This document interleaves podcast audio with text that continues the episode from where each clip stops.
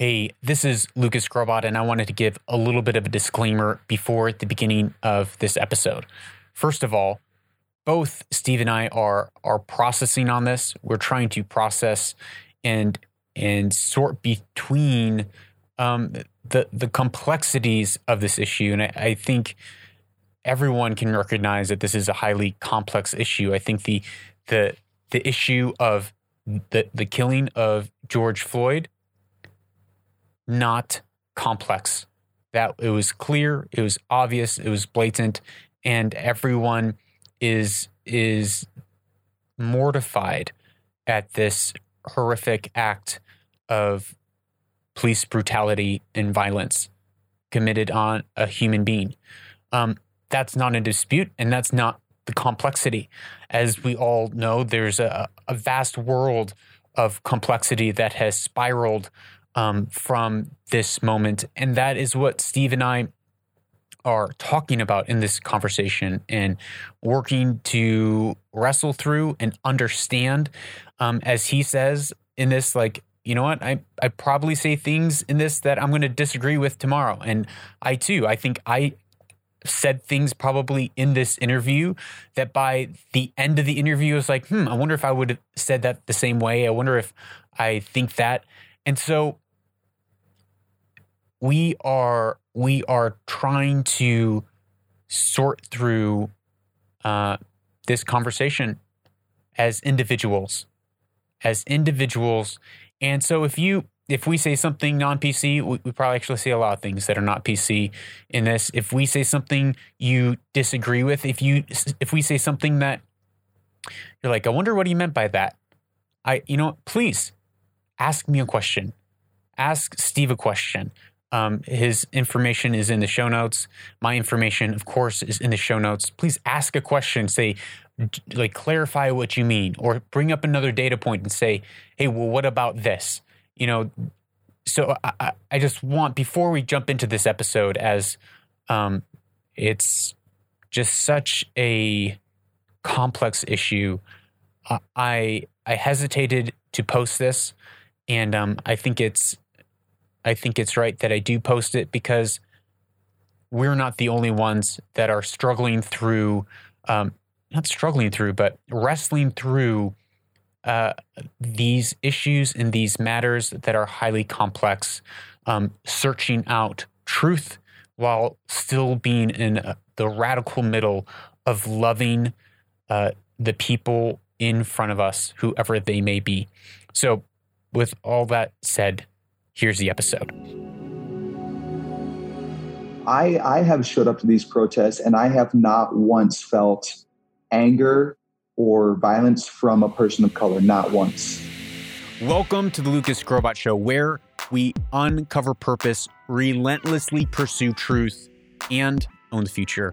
I'm your host, and today we are with Steve Weigel from Minneapolis, Minnesota. And uh, I asked Steve to be on the show because I've been following along on his Instagram stories, and he has been out there every night um, in the the peaceful protests, in witnessing riots. And he's just out there with his his camera. He's documenting. He is talking to people. He is talking with the police. He's talking with the military.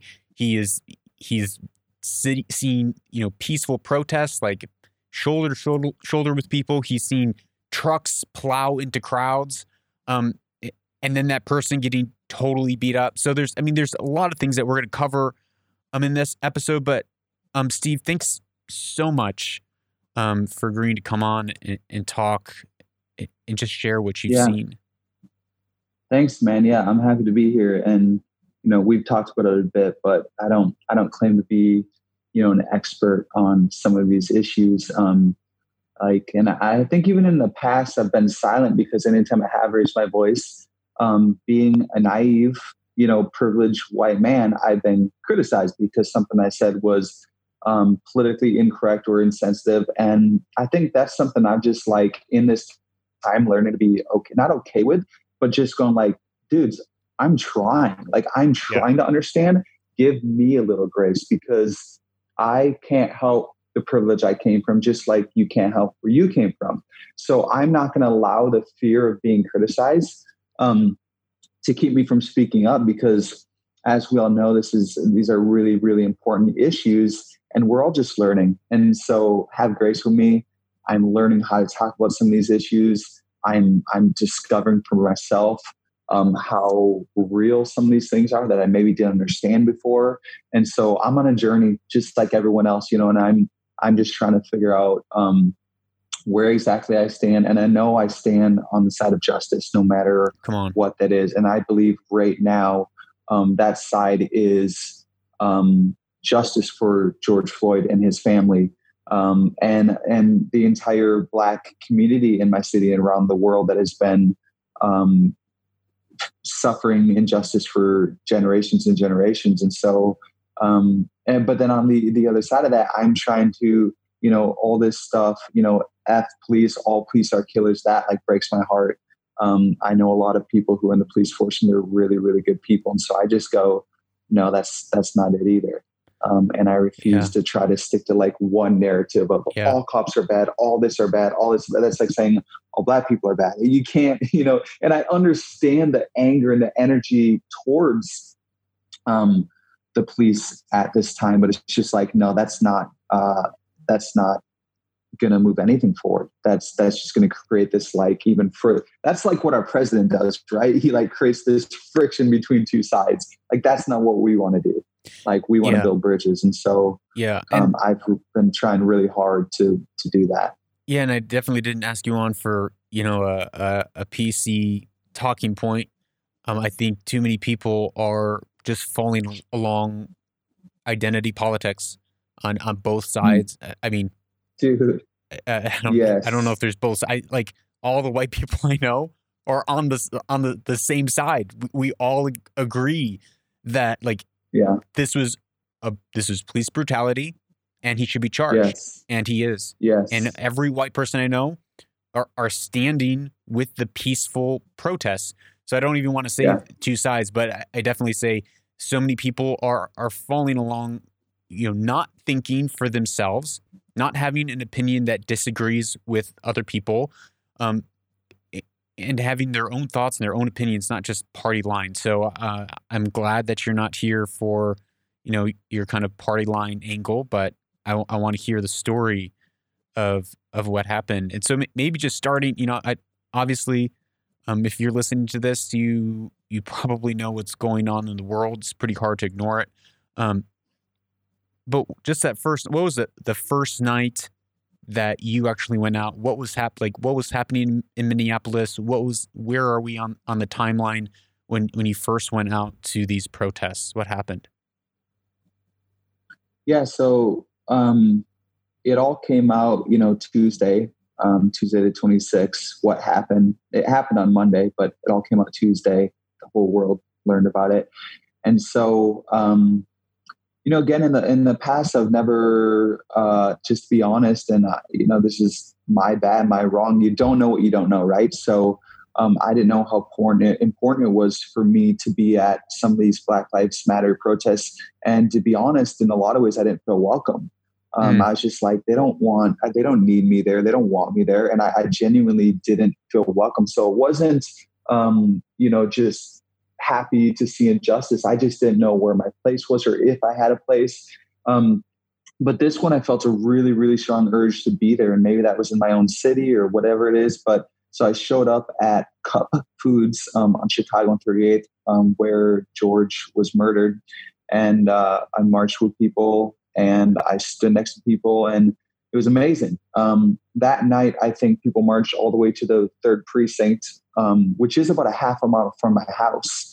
Now, um, now what, I, was I it, what was it like when, when, I'm gonna pause you when you you you get to the to the to the Cup Foods where where he was murdered, and what was what was the crowd like at that point? What were you thinking? What were some of your like very very first engagements? Yeah, um, well, I went there with my girlfriend and my roommate, and um, sorry, not my roommate, uh, a friend, and we rolled up, um, and we had to park a ways away. There's just tons of people, and I was just going, "Holy crap! Like this is real." There's like thousands and thousands of people, wow. and and that night I didn't, you know, I, I felt hurt you know, I saw a lot of hurt in people. I saw a lot of anger, but I, um, that was generally very, very peaceful. Um, I know later that night the crowd all marched to the third precinct and some rioting and stuff started there. But the whole time we didn't see rioting until the end. At the end, we were walking back to our car, and about six blocks away from where Cup Foods was and where George was murdered, um, we saw some cop cars, and we're like, "Whoa, that! I can't believe the cops would be here." Well, a cop had showed up, and, and I think it was like non-related to what was happening. I think they maybe got a call or something, and then people blocked them in and started um, hitting his car and doing this stuff. And so by the time we got there, there were six cars, and they were just trying to get away. And people were throwing rocks through their windows. Um, and that was the first kind of like energy like that we'd experienced, but we didn't know it was going to explode into this, you know, war zone that it's turned into.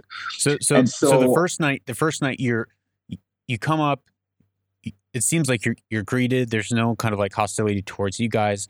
You you all march the half mile, and it's still daylight. I'm assuming at this time you all march the half mile to the third precinct. It's still peaceful, and and then the march is over. But now you're coming back, and that's where a cop is getting getting surrounded, um, starting to get attacked. All the cops are then starting to get stones thrown up and attacked, and their their their cars kind of broken up. Yeah, so so just explain Cup Foods where he got murdered was about three miles from the third precinct. Okay. Um, the third precinct I was saying was about a half a mile from my home where oh, I live. Okay. Oh wow. Um, and so we marched maybe halfway there, and then we're like, we don't know where this is going, so we just turned around. We want to be back at Cup Foods and just um, be there. And then when we left, yeah, we saw uh, police and, you know, I, I, was really pissed off because I come from a background, you know, I have brothers who are ex military and I come from that world. I, I, know a lot of police and they're, they're really, really good people. And so I, I was trying, I was wrestling and trying to understand people's anger. And like, I don't know what it's, I've, you know, one thing I said on one of my Instagram posts is like, I think some of this violence is just so nonsense, just BS. But I also have never had to be that loud to feel heard. Mm. And so I, I, I, this whole time I've been going like, I don't agree with this, but I want to understand it. And I want to understand if I was, you know, a person of color and I had just for hundreds of years had not had my voice heard, what position would I be in? You know, I would be, I would just be honest. I, I would be pissed. You know, I'd be riding probably. I'd probably be whatever anyway, so um, yeah, so I just noticed that, and I that night I had, you know, I I feel really deep empathy for any sort, any people, for anyone that's experiencing pain, and um, I I just I cried that night. And I just yeah. I just felt for these people that were hurt. I felt for the police that were being called murders, killers, like just I mean, just the most insane language you can un- you can experience directed at you when you most of them you know are doing their job you know? Yeah. And most of them are not bad people and most of them um yeah there's i'm sure there's racist cops. I'm sure there's you know just like there's it, it, yeah it sucks that it has to be cops versus whites versus blacks versus this. It's like it should be good people versus crappy people. Well, I think good people versus bad people, and yeah, there's no blanket statements don't work for me. That really bothers me. So when I saw these cops being treated that way, I understood it because, yeah, because of all the obvious factors there. But it was just really painful to watch. I, I think you bring up a really important point. Is that um, you know there is you know it's postmodernism it's it's it's social marxism that tries to boil everyone down into groups into this you know the individual does not exist. You are only part of your group and that is all you are. Um and and, and so that is you know from the you know the outside in as i'm reading everything watching everything that is the lines that everything is being drawn rather than looking at the individual, looking at you as an individual, looking at, at, at George as an individual, looking at those cops as individuals, it seems like there's this um, making blanket, like largely uh, very dangerous statements that's coming out of you know even CNN saying that every white person has an incurable virus in their head that that could be triggered at any time. Like that's a deeply racist statement that seems uh, to be celebrated. Um, and and for me personally, when when I hear that, you know, I'm I hear rhetoric that that sent Jews to the gas chambers, that sent Russians to the gulags, that sent Cambodians to the killing fields, that that send Uyghur people to concentration camps in China. When I hear that rhetoric, that's what I hear, and it's it's deeply disturbing that you know that someone would say and and society at large would agree and cheer that my child is a racist because they're white. And um and, and I think we need to, as you said, look at the individual and judge the individual and talk with the individual and not make these sweeping statements. Yeah, that's really hard, man, because I, you know, I in general agree with you. And when I hear some of that stuff, I get really, really frustrated. I get really, really uncomfortable. The the place I've been trying to put myself in um, over the last week is trying to actually hear some of those things. Like, because in the past I've heard those things, and I've I've gotten and I'm going, why would why would I ever try to like be on that side of the aisle if I'm just being called like those blanket statements, right? Like you're white, you're a racist. You did this, you're a racist. You did this, you're a racist. I just go, dang it, that that actually isn't helpful for anyone. No, it's um, not. And if if you know people of color are teaching their kids that, that doesn't help. So over the past week, I've been trying to submerge myself in that language and try to understand what's really being said because I I have showed up to these protests and I have not once felt anger or violence from a person of color, not once. Never. So I don't know how to respond to that because yeah, I hear that I'm obviously pretty frustrated, pretty offended, um, and and hurt because I'm like, dang, how you know, I I can't help I saw this post um, of someone saying, "White people, we're sick of you saying that you can't believe what's happening." You know, that's offensive. That you can't believe what's happening to something that happens to us all the time. And I was just like, "What do? How do I respond to that?" I can't help where I was born. I can't help that I was born into a family. You know, we lived out in the country, and I didn't grow up seeing that happen all the time. And I'm so sorry you did. That's heartbreaking. But I don't know how to respond other than this can't happen anymore. And to, and so I, I've been really, you know, I I've been really wrestling some of that stuff, man, and I haven't come to a, a full piece about it. But I do know that my what I'm fighting for is to not be called a racist just because I'm white and to um, try to use my white privilege rather than defend it and whatever. And what people of color are fighting for is their life. So you wait, wait can can you I'm, can you you said a, a few different things th- that are really loaded statements uh, uh that I think are, are problematic on, on, a couple different levels. Um, so can you can you break that down in a little bit more definition for me? Yeah. I don't know if I can. I'll try. Um, what what I've seen, um, the dialogue I've had with, um, say, white people um, in this time, and most of it, again, they're just very stand, you know, standing up for justice, and it's incredible.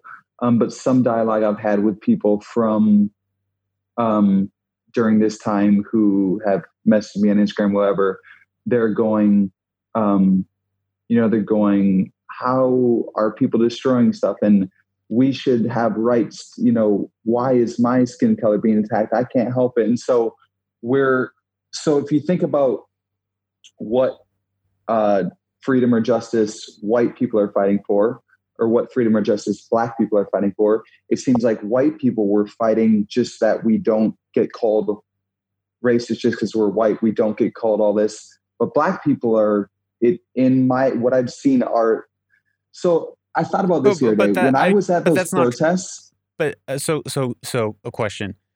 You know, there's that that viral video of that lady in New York City that she is defending her store and she gets attacked. And so I think it, there and people's stores are getting burnt down. There are crimes being committed against Hispanics, against you know all minorities, all people. You know, I'm a minority. Yeah. I'm Polish. My people have been abused for generations. So so I, I I don't think you can necessarily just say that you know white people are want their rights to not be called racist, even though that's categorically untrue. As six hundred thousand Republicans from the North gave their life to free to free slavery, like to end slavery, like white people did that.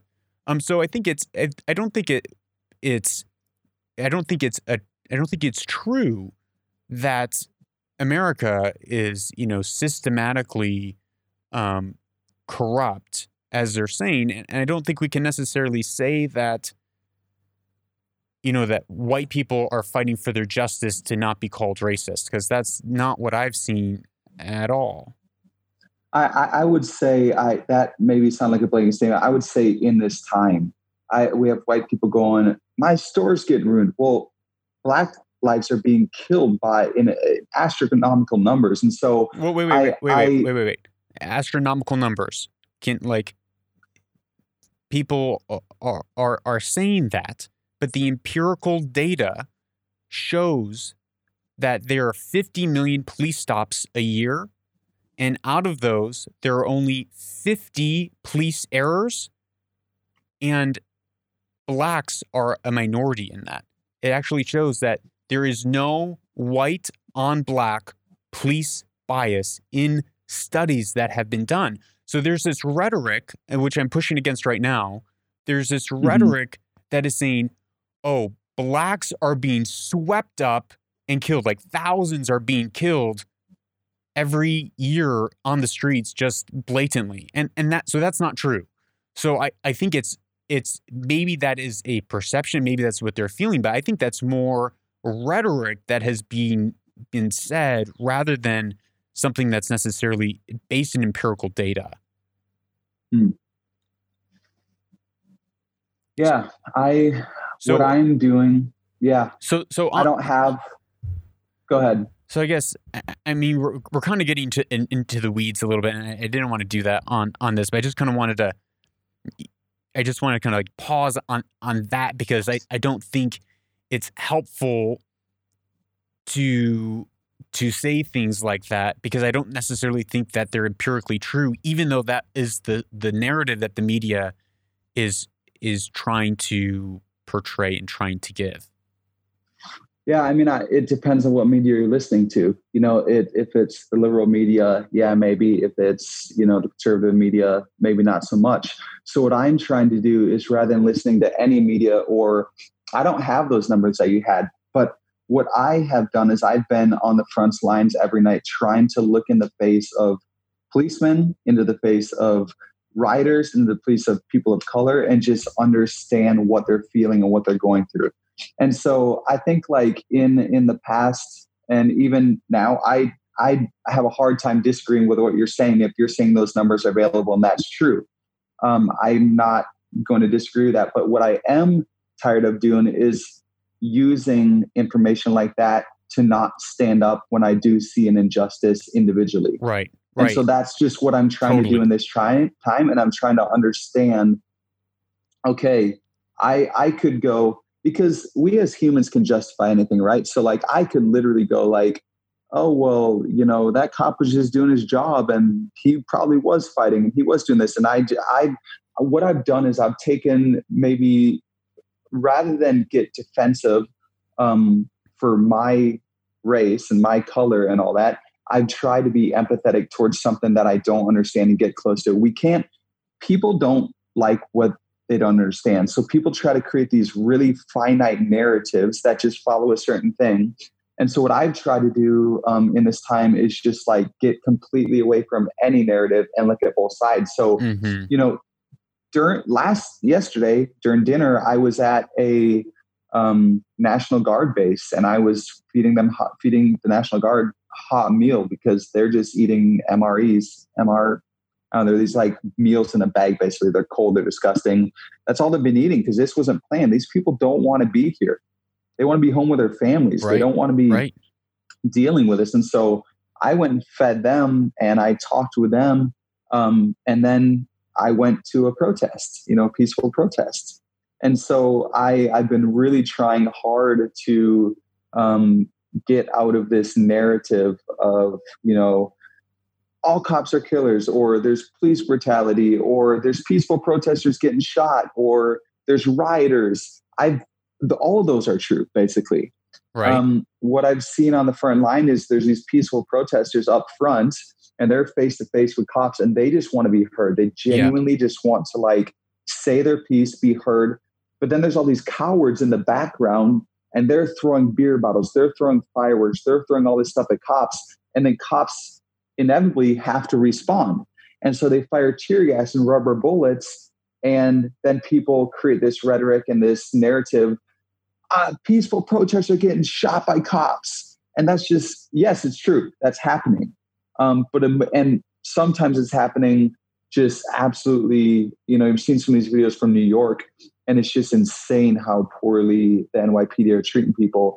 But a lot of times there's a greater story to it. Yeah. Yes, peaceful no, protesters are getting shot, but they're they're the they're the ones who are straight up front, and they're the ones who are actually bold and brave and trying to stand up for peace. There's all these people in the background who are just enjoying the the chaos. They're just like getting in it and and loving it. And so um yeah, you know, I've heard, you know, I, I've heard stuff like if if you're white at a protest, the only job you have is to stand on the front lines because police won't shoot you. That's not true.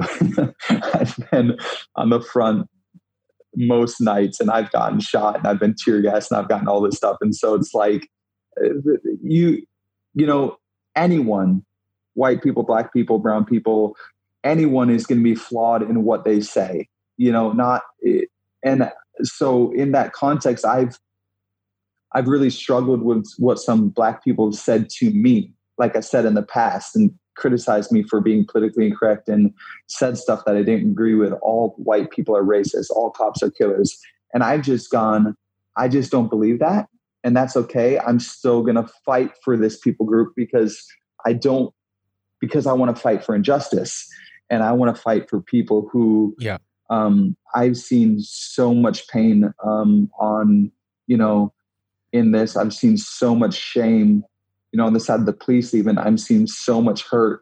And what I want to understand and what I want to do is I want to get close to something that I don't understand. Because admittedly, being white, um, I might never understand.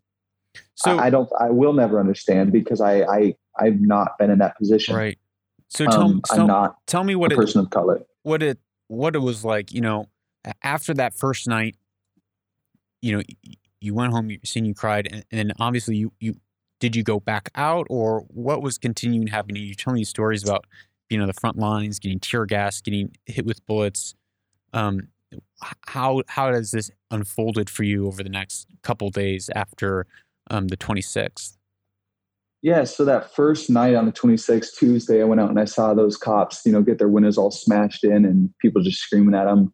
Um, the next day, I actually didn't know there'd be continued riots or I didn't know what would be happening. I actually had a video shoot with some of my friends um, for a project we're working on. And we got ice cream after, and then we're like, hey, I heard there's some people over at Third Precinct, which is uh, half a mile from my home. And we were like, oh, let's just stop over there and see what's up. And the scene we showed up to was like a couple square blocks of like a war zone. I mean, it was by then the police had brought in barricades and you know 10 foot fences and they surrounded the entire third precinct. Um, AutoZone was on fire. People were setting Wendy's on fire. Um, there was this brand new construction building um, that didn't have sheetrock or anything yet, so it was just like a stick frame that people lit on fire. And I mean, it was like six stories. I mean, the flames were like 300 feet high. It was, it was like un, unlike anything I've ever seen.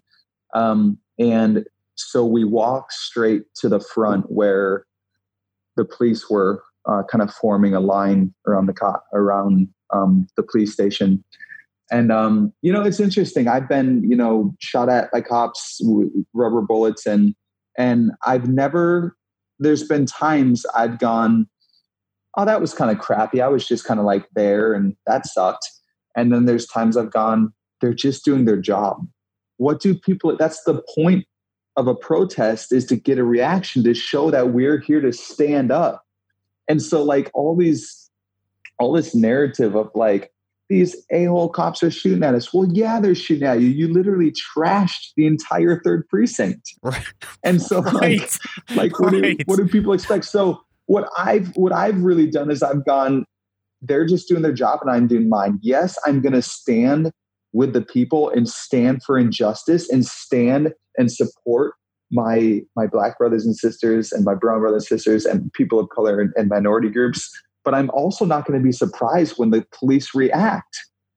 Like well, you can't be surprised by that. You so can't uh, so I, so a couple a couple questions that i just want to hear. Uh, this is what's going through my head and and i just want to hear maybe what other people are saying or what your perspective on it is. So I, I like how you said that. It's like they, at the peaceful pro- protests, at least, uh, you know, they are exercising their rights to a peaceful assembly and peaceful protest. And I am so glad that I'm an American yeah. where we can do that. I am so glad that you know th- that one day, that one afternoon, where you know just thousands are in the street and just taking a knee, like kneeling, and like I am so glad that we have that right as Americans. And, and so peaceful protest. But then, like you said, well, burning burning down a, a any structure, that's a felony. And so you're a mm-hmm. criminal.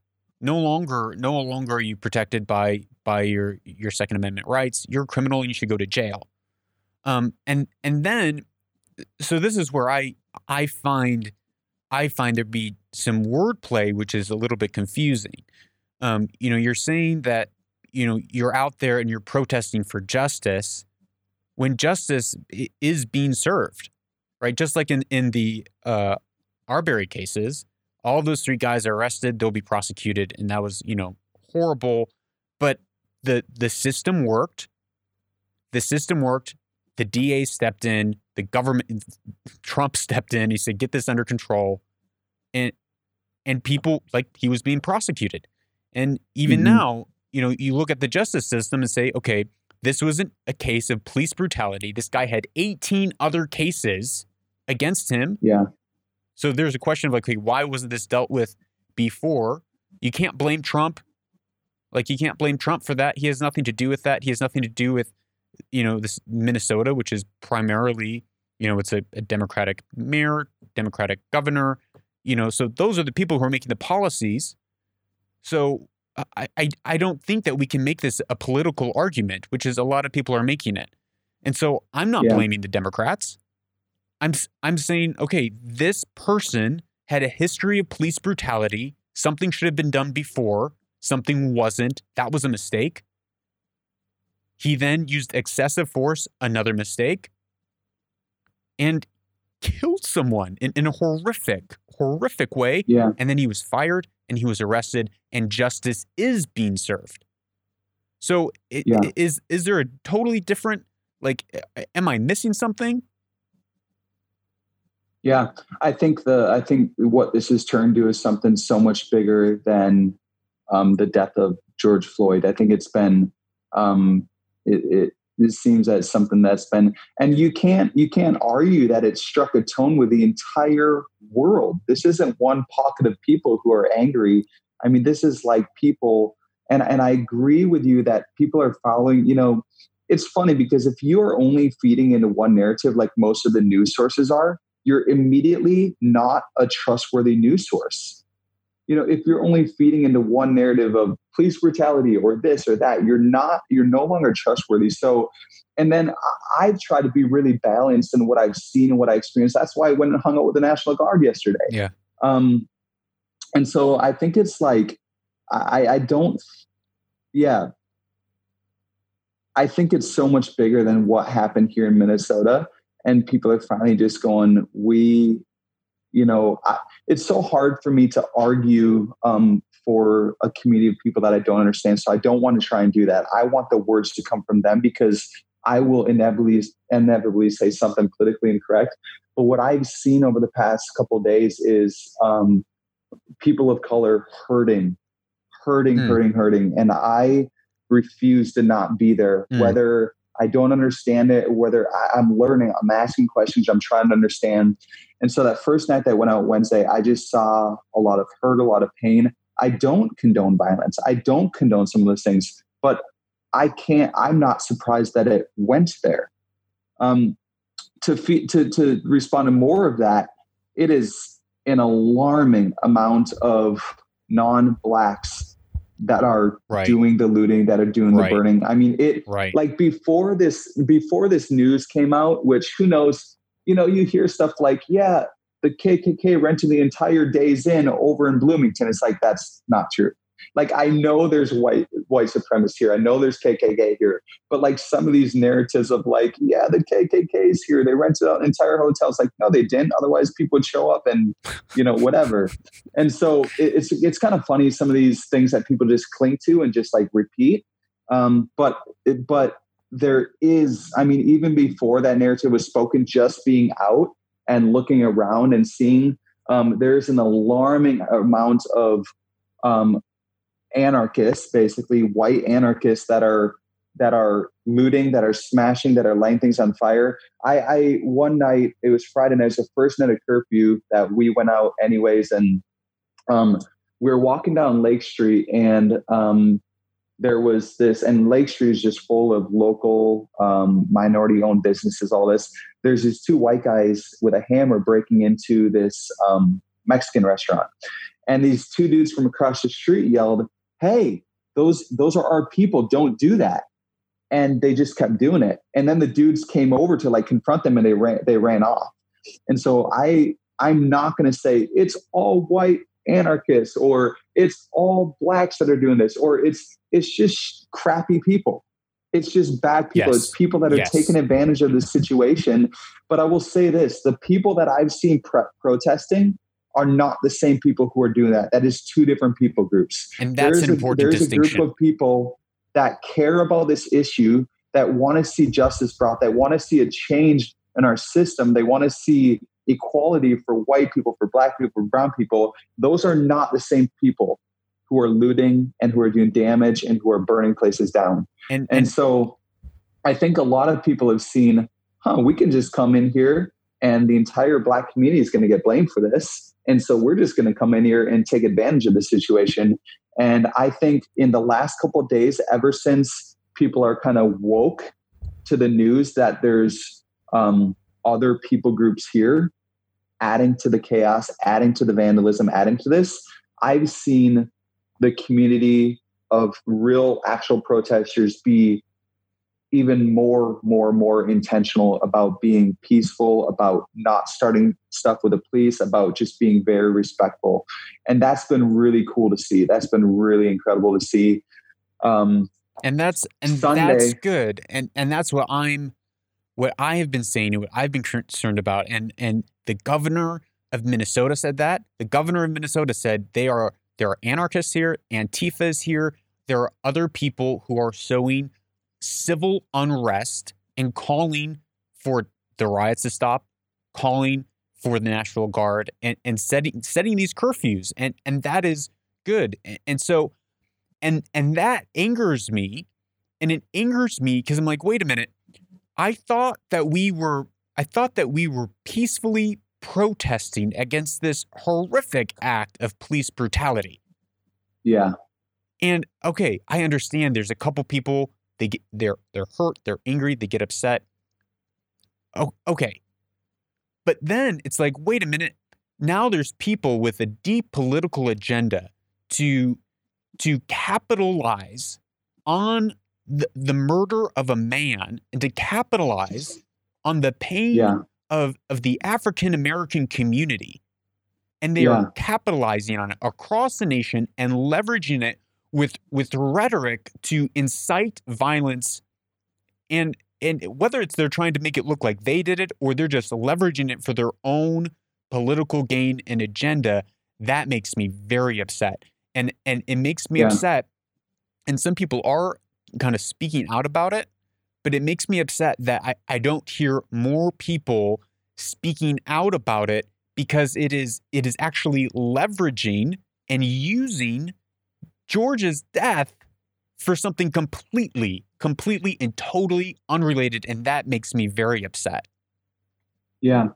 Yeah, it's pretty heartbreaking. Um, it's been insane to watch. It's it's, it's turned into a an absolute free for all. Um, and it's um it's but but since like I said since um, people have kind of become woke to the idea and the the truth that there's other people involved.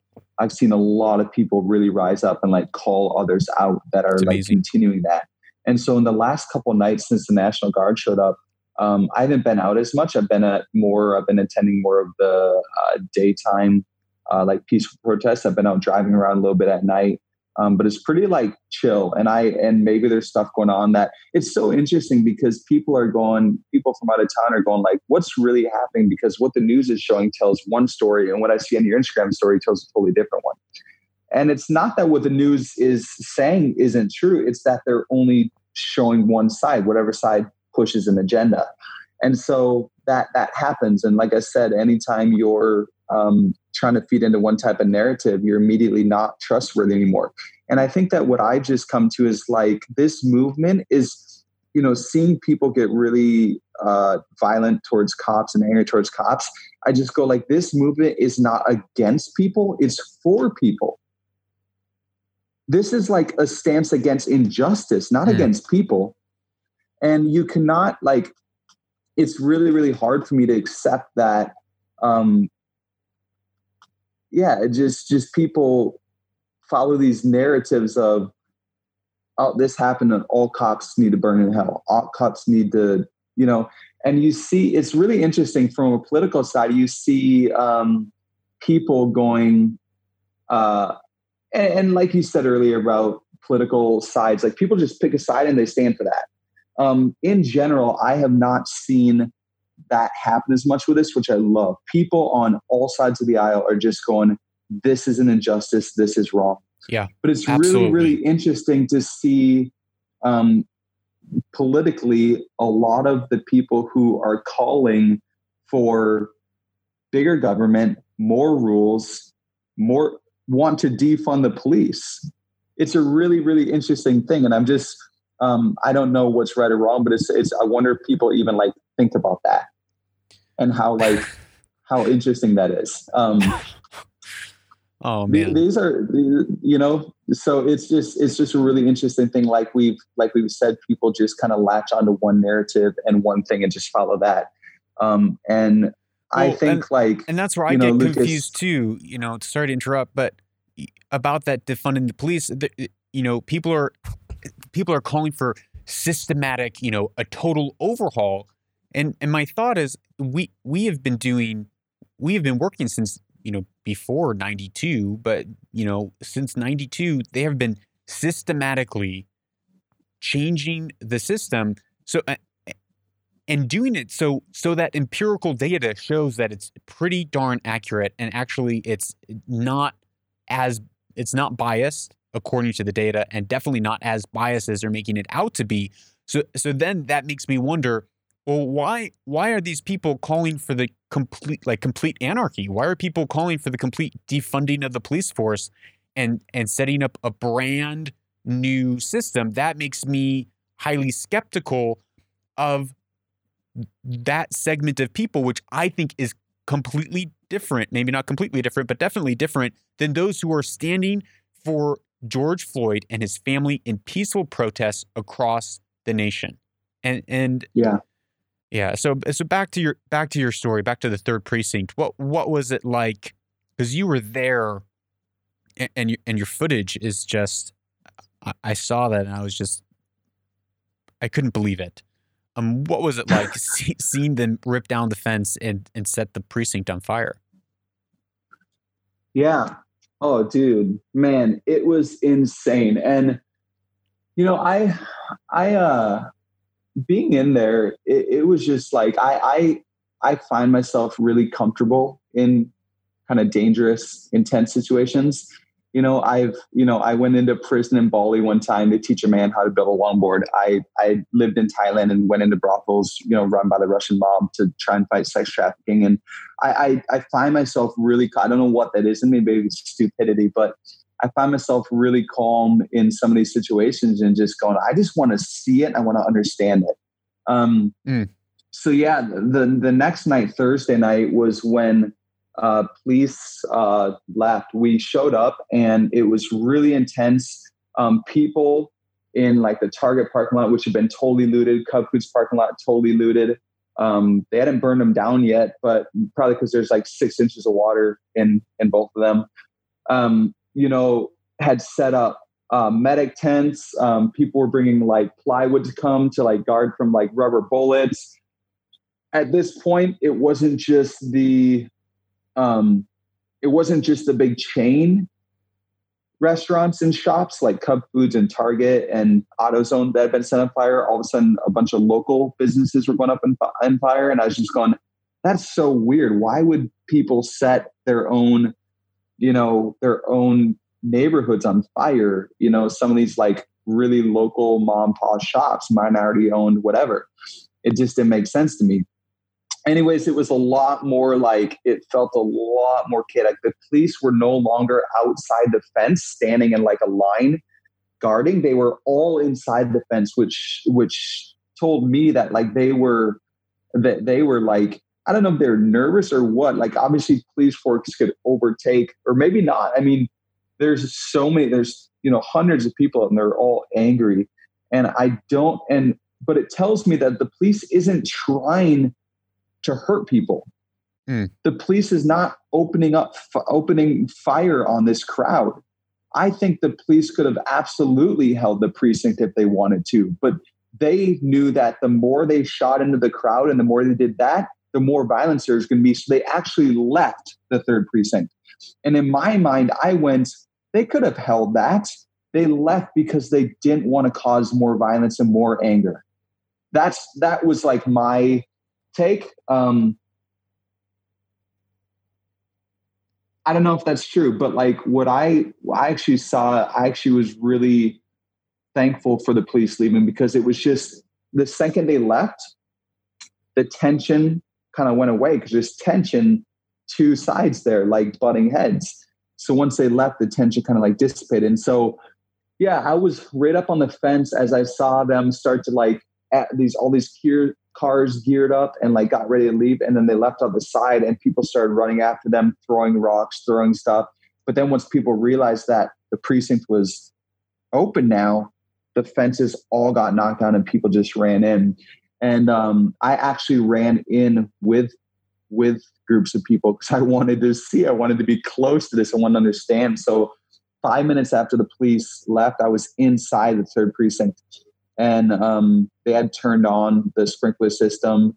Um, and I mean, it, this so the first floor was just totally flooded water. The second floor, people had already started a fire, and I started to get nervous that people were going to get trapped because people had run all the way up to like third and fourth floor, whatever rooftop, and Goodness. the second floor is on fire. So I started yelling, "The building's on fire! Let's get out of here!" As I'm in there, people are throwing rocks through the window. So almost almost anytime I go by a window, I'm almost getting hit by rocks. Um, later on that night, people were firing into the building with guns. I don't know how no one got killed or hurt. Like it's My just gosh. a miracle to me. Later that night, um, people had stolen a number of minivans that were U.S. Postal Service. So there's these little, you know, white minivans flying around the Target parking lot like 56 miles an hour. Later on that night, they tipped over and started on fire. I mean, and these are not just people. Again, dude, it's so wild, man. I, I, when I was in that police precinct, I don't know if you know what Maple Grove is here in Minnesota, but it's basically just like a bunch of like yuppies, like polo wearing, like just dudes. Yeah. Half the people in that precinct were those dudes. Like, I'm not trying to throw anyone under the bus. I'm just going, okay, they're not white anarchists or like white supremacists. They're not people of color. They're just dudes here checking out the action. and I had this really interesting thought, um, and this is kind of in response to what you're saying earlier, um, what we were talking about, and I was trying to explain the difference of like what we're fighting for. In that, in in some of those moments, and in some of this chaos, and in some of these protests, when I would look around, it felt like a lot of the white people there were spectators they were interested, they were loving the chaos, they were spectators. I, as a white person, really didn't feel like I had that much to lose being there. Totally. But I might get I, mean, I might get hit by a rubber bullet. I might get tear gas, and I, have gotten tear gas dozens of times over the past week. Um, but the the black community that was there and was staying on the front lines, they wanted, they needed to be heard. And so I'm still trying to wrestle and make sense of, you know, some of the stuff you're saying in the, you know, some of the some of the argument for like, is there as big of an injustice as we're we're like hearing about? Like, as a white person, I haven't felt that way, but how will I ever understand? Well, will I ever understand? And so I'm what I'm trying to do is trying to get as close as I can to this to yeah. understand it, to yeah. experience empathy. And what I've seen is a lot, a lot of people from the black community that just want to be heard and want to be treated fairly.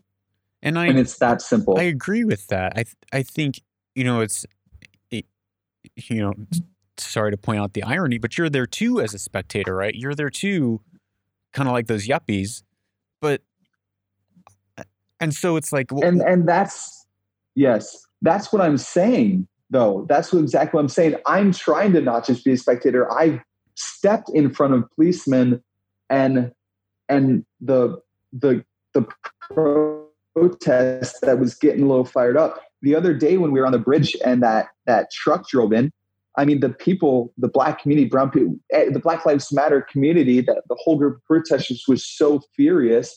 And the cops were just coming in trying to do their job. And there's this tanker full of gas that could explain in time. I ran to it and got in between the police and the spect and the, the people were angry to try to go, they're here doing their job. They're taking this guy who tried to kill a bunch of people away. And it turns out it all might have been a big accident. Who knows? I don't know. Um, but in the moment, there was nothing else we thought other than, so I'm trying to not be a spectator. But I still know that if something changes after this moment, I don't really have as much to lose as people of color do.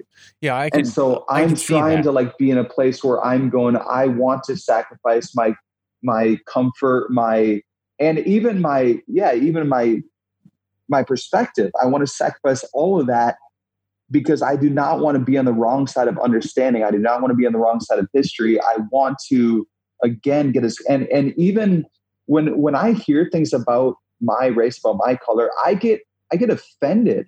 It's like offensive some of the things people are saying about white people, but I'm trying to sack I'm trying to set some of that pride aside and go like I want to be here. I want to understand. And I, I don't know if I ever fully will but I want to be on the front. I want to feel scared because that's what I think a lot of people are feeling. I want to, you know, I'm trying to experience some of this stuff. And so everything I say is is a is trying to understand and I'm sure a lot of what I'm saying is politically incorrect and I'm not trying to say I have all this data, but what I'm trying to do is get yeah, close to the situation so that I can't judge it from afar. Yeah, and and I mean, uh, uh, multiple thoughts. First, okay, so like there there and that's where I think there's a difference. It's there there are these these woke people who are like, well, I need to go out to these protests. Otherwise, if I don't go out to these protests, I'm going to get labeled as a racist or as insensitive, whatever. But to your point, it's you know, like you're you're not out there for the same reason. The the as as the black people are, the people who are there just observing, it's like, well, they're really not out there for the same reason. Antifa's out there causing chaos off the backs of their yeah. pain.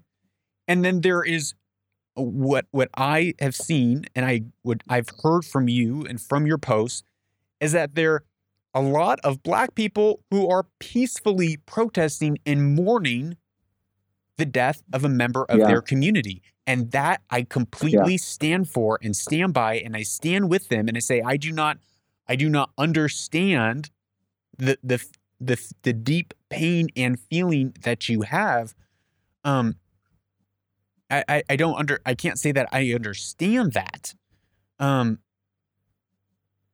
but I, I see there's a there's a stark difference, right? And that's something that you're pointing to too. Like there's a stark difference between people who are out there saying, I'm experiencing pain, I'm experiencing hurt, and I have to be here because I Yeah. need to I need to get my voice heard and all the other craziness that's been I mean like kids driving around, you know, stolen cars from the post office and trashing them in Target doesn't seem like that has anything to do, has absolutely nothing to do with people mourning and trying to get their hearts hurt. It sounds like kids like having a fun time and just being Yeah. being criminals because they they can right now. And as Yeah. you've said, and as a lot of video has pointed out, it's you know a lot of people who are instigating this violence, they're white. Yeah, Yeah, I think you know it's an interesting thing, and even having a conversation about this as two white men feels kind of like, man, we this we don't really. Um, what what can we say about this, and how can we understand?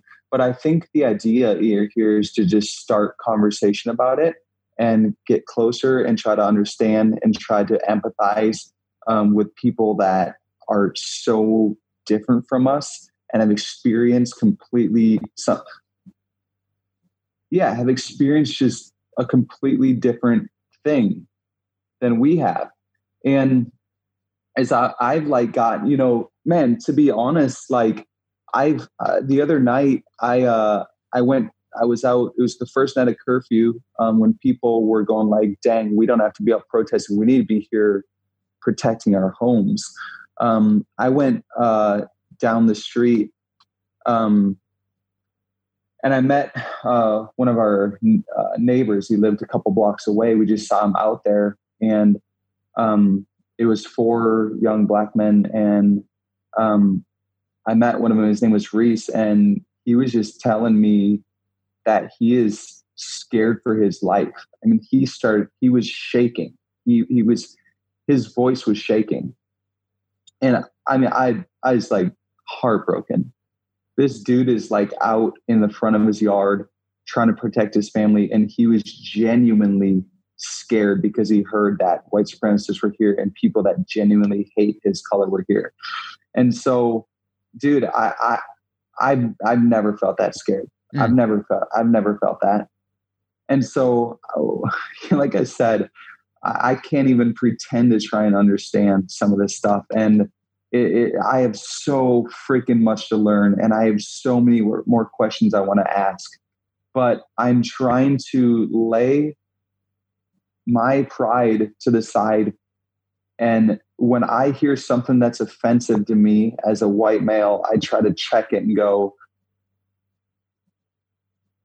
you know, you brought up earlier that some of these injustices people are talking about, you know, from a data standpoint, it's not even quite true um, I understand that, and I I don't Well, I can't well, even I'm not disagree with you. I'm not saying that I, I'm not saying that that it's that there isn't in that there aren't crimes against black people. yes, I'm not saying you're that. saying as a whole, the system isn't trying to attack these people. yes, I'm saying that as a whole, the narrative again, right? This is a narrative. The narrative that you know masses amount of black people are killed on the streets every day by cops while they're just driving. That's just that's just not true.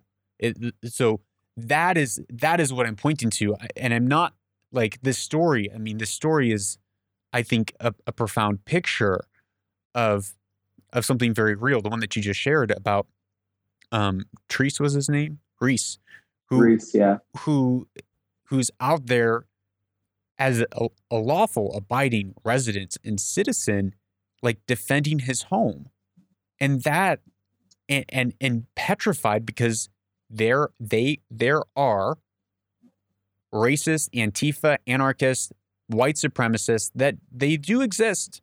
No one's denying that.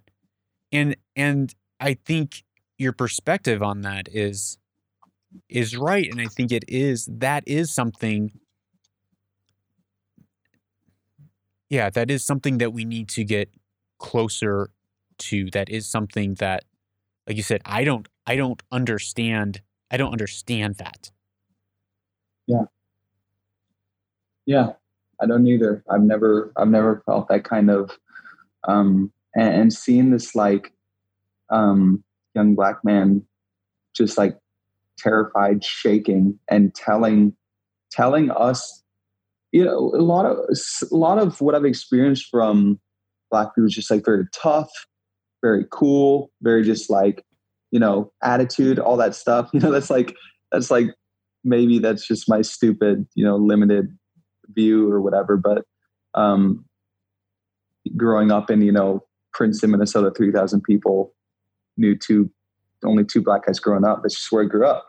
I think like something I've come to in all of this is that I want to stop apologizing for my white privilege, which inevitably does exist, um, but instead use it. And so I, I, I don't want to apologize for that anymore because I'm going. I I can't help that any more than you can help where you're from.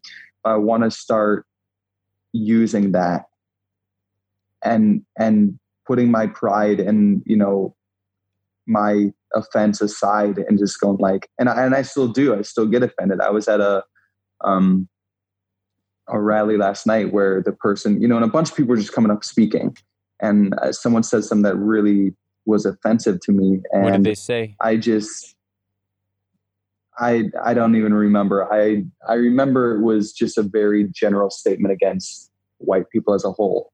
Um, and I was just like, well, dang it, how am I? You know, like if that's just like what I'm labeled as because I'm white, how? That's the same as that's just as wrong as white people labeling you because you're black. A hundred percent. And so that was really that was really hurtful and it was really painful. Um, but I just went, okay, that person doesn't represent all black people. They were hurting. Correct. They said that. Correct. And I want to have grace, just like I hope um, people of color would have grace with me for my ignorance, for my offense, for my pride, whatever. And you know, there's an there's a there's another you know black man that got up and said, he said, I'm a really interesting position because I used to be one of these. And there was a line of National Guard vehicles parked right behind him. He goes, I used to be one of these and I took an oath to defend my country. And he goes, It's easy for all you young people to say F12 and, and F police and F this and F that. He goes, But the first people you call when you're in trouble is the police. And no one cheered. And he goes, I know y'all don't like that. I know you don't like that. But that's the easy thing to say. He goes, We have to do better. And it was, you know, there's perspectives like that too. And I had just come from feeding the National Guard. And so I was like, that, you know, we, we need, I understand the anger and the pain of F the police and F that and do this. But um, when it comes down to it, that's not changing anything. It's just creating more division and anger between police who, in mostly, are good people and trying to help people. Totally. And trying to do, you know, and so that is just not helpful and so what what you know police are just people who got hired at a job and brought whatever experience they had with them and so yeah there's going to be racist police you know um, but this is not in whole this is a humanitarian issue what we're talking about right now um, is you know George Floyd and he was a black man that got killed by a white cop. But if it was the other way around, we should have just as big of an outrage because a man was senselessly murdered in broad daylight in a street. That's that's that's not okay. Yeah. No matter no matter what you are. And the stories that come out, whether there's other stories or not, you know, especially lately are people of color getting getting this kind of treatment. And so I'm just going, I'm I'm not going to be tone deaf to that. I'm going to step right in the middle of it. I'm going to try to not be a spectator. I'm going to try Um, but in a way, I am a spectator because I just want to understand. I went into the first night mm. completely angry at the rioting and the violence and the um, vandalism. And I came out of it having some sense of understanding. Still not agreeing with it, um, but having some sense of understanding. So I'm just, cont- dude, I feel like this last week has been like three years. I feel like I I learn a different perspective and I have a different take on something. So even what I'm saying now, um, I might have a different take on because of something I see tomorrow. You know what I mean? It's yeah. it's it's been absolutely insane. And so what what you're getting in this podcast for anyone listening is just very real, un you know, I haven't had time to even put all my thoughts together, but I know I've felt a lot in the last week and I've seen a lot of hurt, a lot of pain, but the general tone I've seen is an incredible group of strong and and passionate and um, talented communicators um, in the Black community rising up and trying to stick a, take a stand for their community, and that has been That's absolutely amazing. insane. And I've seen, um, I've also seen white evangelicals who are you know notoriously conservative and uh, you know might criticize something like this not condoning the violence but also not condemning it and going we understand your hurt and pain but we're also not going to see our city trash. so coming out the next morning and cleaning up that is insane to me that to me shows an incredible amount of understanding and love and like unity for going we aren't going to be a part of destroying this city. Um, and, and again, it's not all the black community destroying it, um, but just the, the you, you just see people coming together. It's it's it's not white people, it's not black people, it's not brown people who don't have the looting or the violence or the cleanup. It's just people. It's good people going. We see you. We're trying to understand, and we're going to help clean up the city. We're going to help support you. Um, peaceful protesters. We there was a peaceful protest on Saturday, Sunday, the actual day that um, that uh, the, the semi came driving into the crowd on the 35W bridge, and um, all around the city there were people with their car trunks open, full of water and food, feeding people. And I just go, this is insane. This is such a, a beautiful demonstration of unity. And this is the world i want to live in. Like this is this is like what i want to be a part of pushing for any community of people that experience injustice and um, in this moment the community that is feeling the weight of injustice is the black me. so that's who i'm going to stand for and um, the police officers and the national guard who's there to help i'm going to love and support and encourage them too i'm going to go cook, cook them a hot meal and I refuse to stand on any side of good people. Um, I refuse to split that. Again, I said it earlier. This movement is not against people; it's for people, and so I refuse to stand on any side of good people. I stand for justice, and right now, the community that needs needs us to stand with them is the Black and Brown minority community, and that's who I am going to stand with. Um, and I'm trying my best not to get sucked into any narrative of, you know, I, I in the moment of getting shot at by police and tear gas, I'm like, F those guys. What the frick? You know, this one time we we got tear gas and everyone the crowd splits and I'm going down this road that's t- still open because the the the protest is happening here by the fifth precinct after they burned the third one down the fifth precinct. And so we go over to this other street and we're getting away. We're just going because we're getting shot at.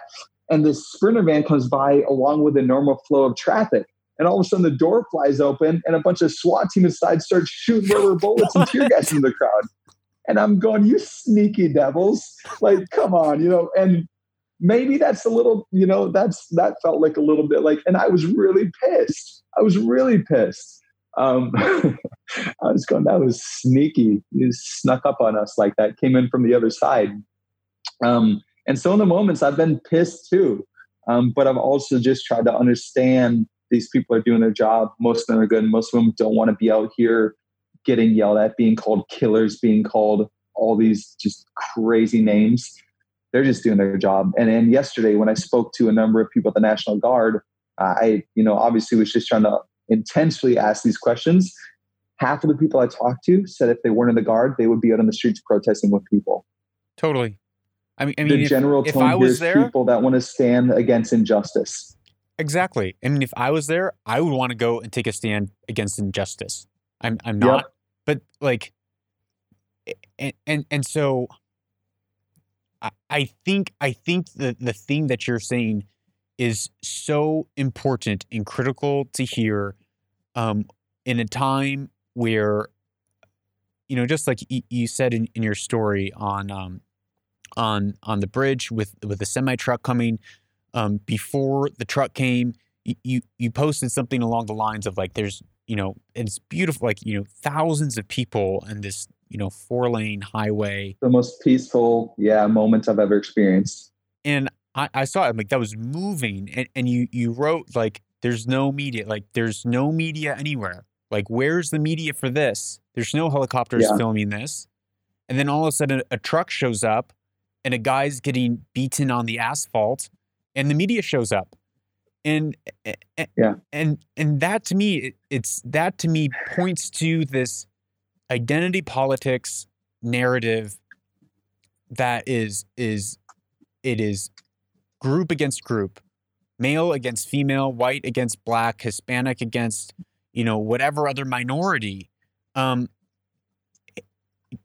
but what you're saying is so crucial. It's so it's so important to remember that we need to be we need to look at people as individuals. I, yeah. I want you to look at me as an individual, at my kids as an individual, and I I look at you as an individual, and I I look at uh, you know it's it's okay. Are what side are you on? Are you on are you on a side of good and justice, or are you on a side of anarchy and destruction. Like which side yeah. are you on? What is your character yeah. made of? And and and to, yeah. Go. And to be fair, there were people that were there apparently the news did show some of the peaceful protests. When I when I was walking, I didn't see a helicopter in the sky. And so people text me after and said the news was there, they were covering it.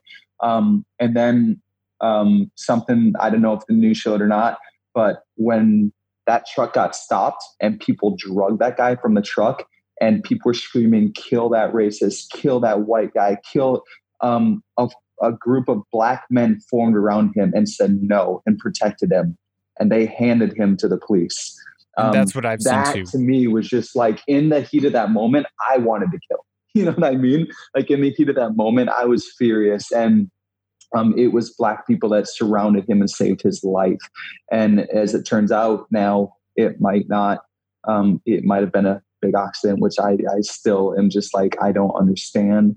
But okay, I guess. Um, yeah, and and you know, I think I think it's really uncomfortable. I think people might even listen to this podcast might think that I'm like wishy washy or I'm like you know I'm lukewarm on whatever and it's not that. I actually think it's really uncomfortable to do to stand on either side. To go stand with protesters one day and the National Guard the next. That's not me being wishy-washy. That's me going, this it's way more comfortable to latch onto one narrative yes. and to just follow that to the grave. Yes. It's way easier to do that. It is so much more uncomfortable to go face to face with the people that have been shooting tear gas at you, shooting rubber bullets at you for the last couple of days, and just say, hey, what's your take on this? What do you think? What's your thought? And so that's what I'm trying to do. I'm not trying to be wishy-washy in my in my in my sentiment towards this. It hasn't changed once. I stand on the side of justice. I stand on the side of people who are hurting. And but I I refused to scream at an entire group of people the cops just happen the people who did the killing just happened to be a cop i refuse to look at the rest of these cops and condemn them yes. to being a killer to being a racist to being whatever uh, a lot of the cops i've seen out uh, you know while protesting are black. And so we can't how can we do that? We are not fighting against we're a person. We're fighting against a, a what seems to be a broken system what seems to be this this epidemic of racism, but I refuse to say all cops are racist, all cops are this, all cops are that, all cops are killers. Like I just can't do that because I've put myself in the uncomfortable place of talking to those people who I in, can be really mad at. Like I said, in the moment, in the heat of getting shot at, um, rubber bullets and tear gas, I'm pissed. I'm like, we were just standing here peacefully, but we weren't. There were people in the background who don't care about the protests. They're cowards. They're not getting shot by rubber bullets or tear gas. They're in the way background launching fireworks and all this other stuff. And then beyond that, there is, you know, some really nonsensical police police brutality that I've seen in videos. Um, a piece throwing down, you know, 90 pound woman, piece, police kicking, you know, pushing down a seven year old man. It just seems so ridiculous. But again, those are individual people.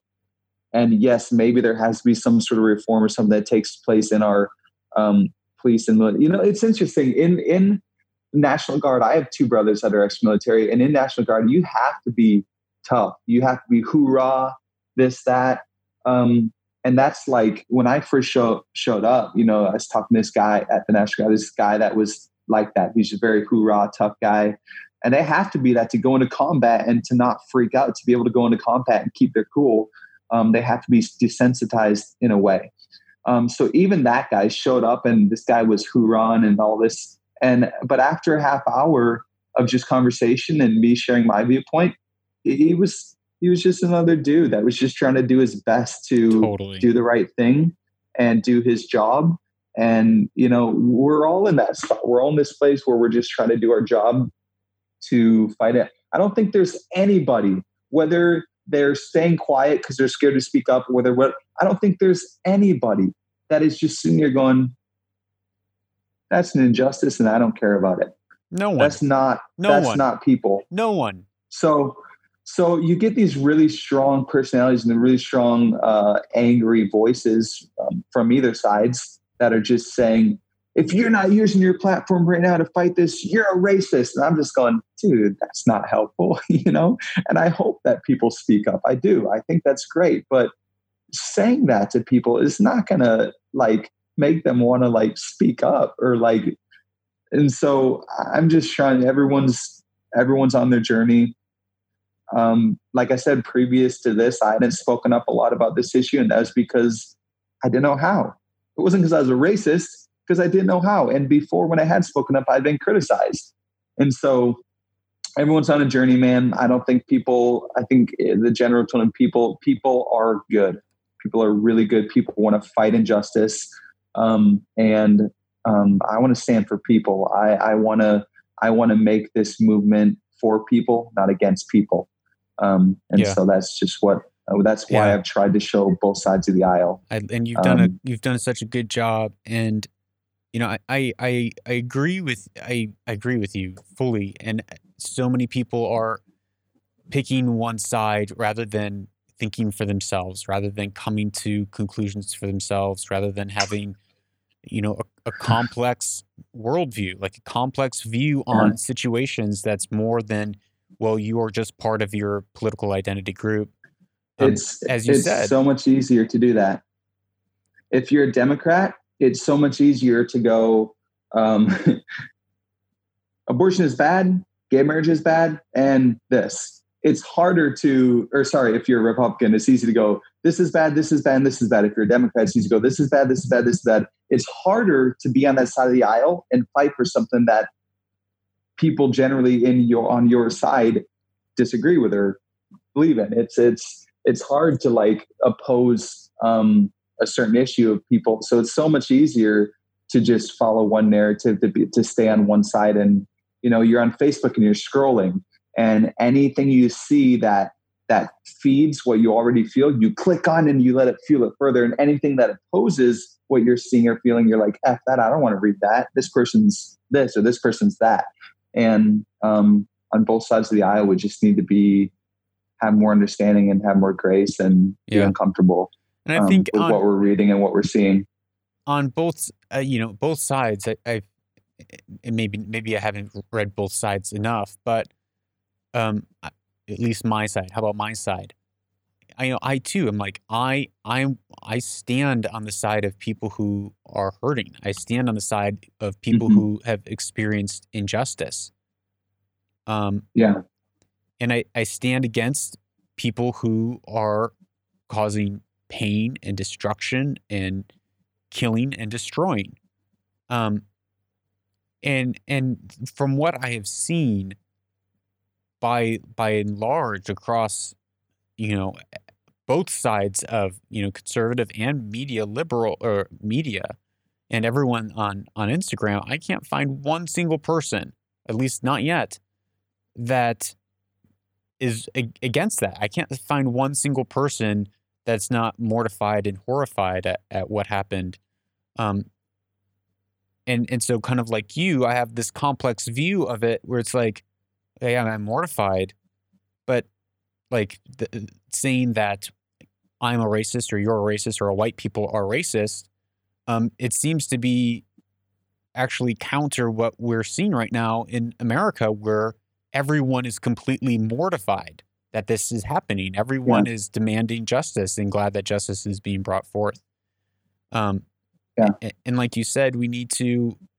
I do agree with you. We we need to build relationships with individuals, and we need to see individuals, not just not just groups and label people. You know, I want I want people to build Yeah. a relationship with me. You know, I've po- been posting stuff and I'm really glad that you know some of my friends are like, I don't think you should be saying that right now. And then we have a conversation. They're like, Oh, I see what you're saying. And likewise, Yeah. you know, I want to have conversations with individuals and understand that individual rather than um, just grouping people. Um, Yeah. yeah, Yeah. Yeah.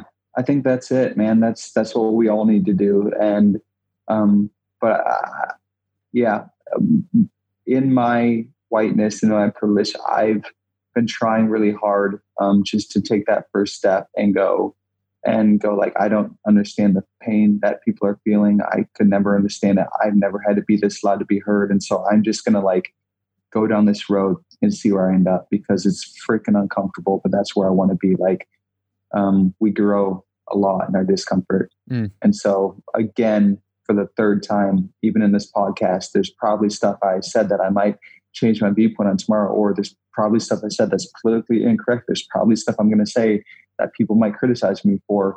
But I think I would just ask for grace because that's what we all need. Um, and that's what we, we need to experience to um, come to a place of like understanding and a place of unity and a place of agreement um, is is um, yeah, yeah we're all just human doing our best to to try to see where we stand on this how how we can impact the world for good and bring justice and that's it Well, thanks for talking with me. I, I'm I really was really moved by a couple stories. One of of Reese, and I think that one really touched me, and, and the other of um, people who say, you know, we don't condone the violence, but we understand that you're hurting, and really Yeah. showed up the next day to to clean up the city and to serve, realizing that, um, you know, the the government and the law enforcement they can they can take care of arresting people and throwing people in jail who need to be thrown in jail. Yeah.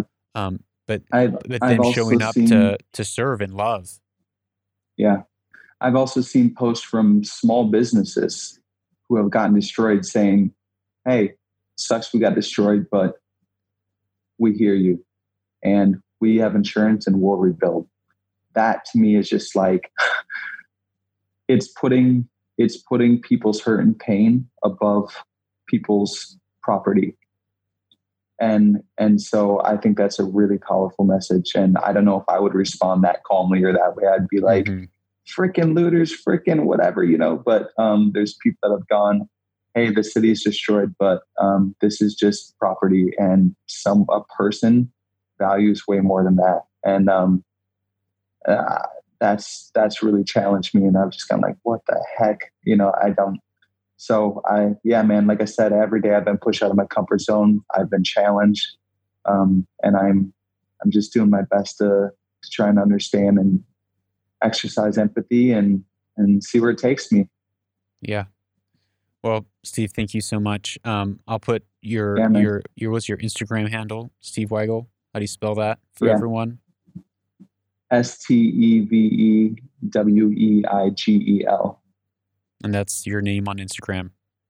So That's my everyone, name on Instagram. yep, find him, follow him. His stories um, continue to push the envelope on uh, non-political correctness, which I love, um, and just thinking for ourselves and seeing seeing the individual, seeing the person um, in all of this, and you know, learning to learning to love, you know, our quote unquote enemy, right? Learning to love Mhm. um, people that may not love us, that may not like us, that may say hurtful things against us, um, and doing that in, in a way that is saying, okay, I understand you're hurting. Let me figure out how I can, how I can bless you, how I can, how I can love you in your pain and in your hurt. And so, thank, thank you, Steve. Um, you definitely opened my eyes on some things and gave me some, some things uh, to ponder myself. So I, I really appreciate I really appreciate you you talking. Yeah, man. Thanks for having me on. Appreciate it. Absolutely. That is all for this episode with uh, Steve Weigel. Um, as Steve said, it's like, well, you know, I may say stuff that's politically incorrect. I may think differently in a week. Um, and I too. And I understand there's, you know, a lot of suspect as we're both white.